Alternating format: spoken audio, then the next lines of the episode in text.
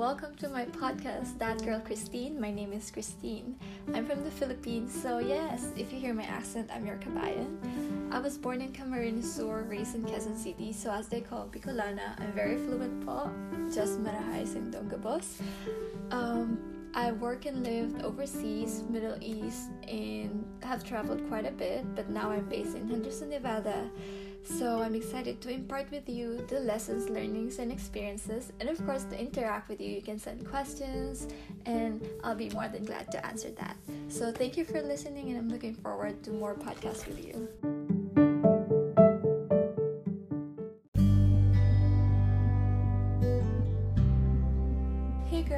Christine. So, since this podcast is really new and I have very limited listeners and subscribers, actually, I don't have subscribers, it's just listeners, and they're just within my circle of family and friends, which I still appreciate. Thank you so, so much.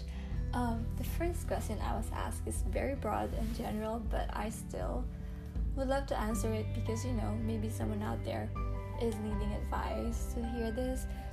But um, the question is since you were a flight attendant before, what was your best and most favorite destination? Wow. Hmm.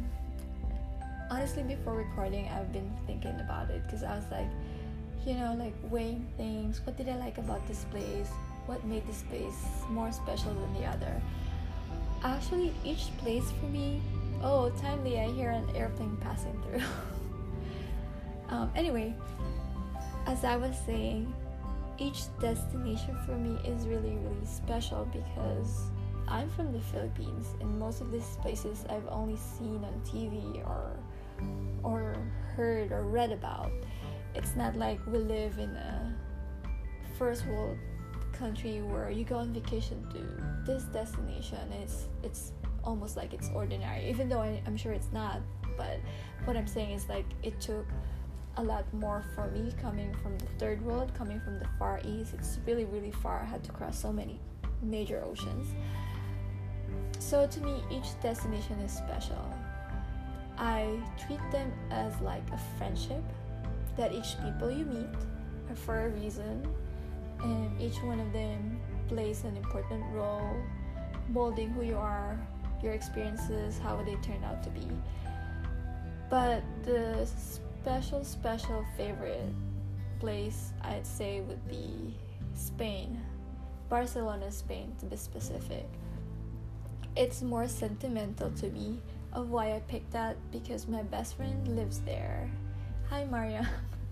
Um, she lives and works there for I don't know over 10 years now. Um, she's my best friend, and I've visited that place several times, not during work where we have a layover, but because we don't fly there, we only fly to Madrid in Spain. But I purposely visited it on my day off and vacation, so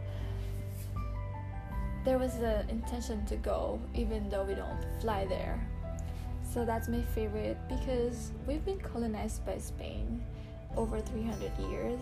We have a lot of similarities in cultures, traditions, and food, so I really enjoyed the authentic tapas. Um, the beach, the weather, not so much when it's cold, but I really like the walk in the beach thing and just me and my friend catching up, going to the bar, having um, what's that? Estrella.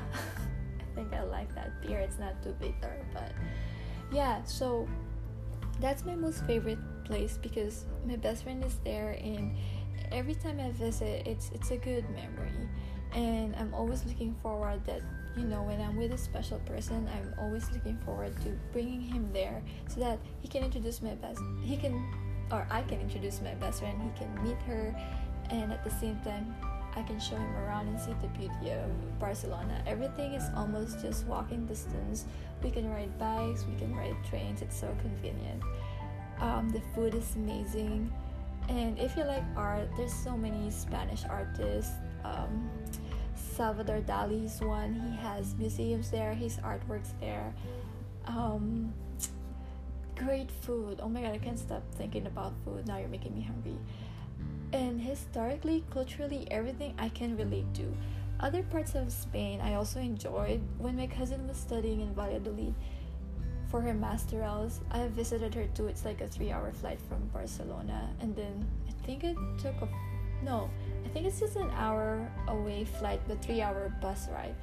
The scene is so amazing in the bus. Even though I was dead tired, I did not sleep. I was just looking at the countryside, the farms, everything. It's like a, a scenery from a, from a whimsical book or something. Spain is so beautiful. I mean, every country is beautiful, but me experiencing that all by myself when I traveled for the first time and meeting my cousin, my family, and everything, and my best friend, it's what makes it more special. And did I say food? Yeah. um, other places, I think I'd say Italy. It's amazing. Um, I can talk more about it in a different podcast but if you ask what was my first flight and everyone think that I'm so absolutely very very lucky, it's Paris, France. Um, it was so surreal right after graduation. I didn't even know I was on standby, and it was in January, I think. And of course, it's cold. And when I got called for Paris as my first flight ever, I was like, oh my goodness, I'm going to Paris and I don't have money. It's not like, oh my goodness, I'm going to see the Eiffel Tower. It's the symbol of love, and French people are so passionate and they're romantic. But I wasn't really drawn into the Eiffel, the idea of going to the Eiffel Tower, City of Love, blah blah blah. I was just there enjoying my walks, the coffee, with my flying partner who was also a Filipina. Her name is Noreen. Um, then, as we were approaching the Eiffel Tower, we can see it from the distance the beautiful architecture, the windows, how French people just walk and sit in the cafeteria and talk, and like the beautiful flowers, the paved road. It was like I'm walking in a dream, and I can see the Eiffel Tower from afar. And as I get closer and closer, you will be really in awe, even though you're not a fan like myself. I wasn't a fan, I was like, oh yeah, I'm going to Paris. Oh, I was thinking about my euros. I don't think it's enough for me to survive my layover or whatever. But you know, whereas my flying partner was like, oh my god, we're gonna see the Eiffel Tower and a lot of things, Champs Elysees. But I didn't have any of that because I was just like, why are everyone so in love with the Eiffel Tower? What's so special with this tower? But really, you have to come see it in person to appreciate it. I'm guilty of that. I didn't have the heartbeat or the palpitations.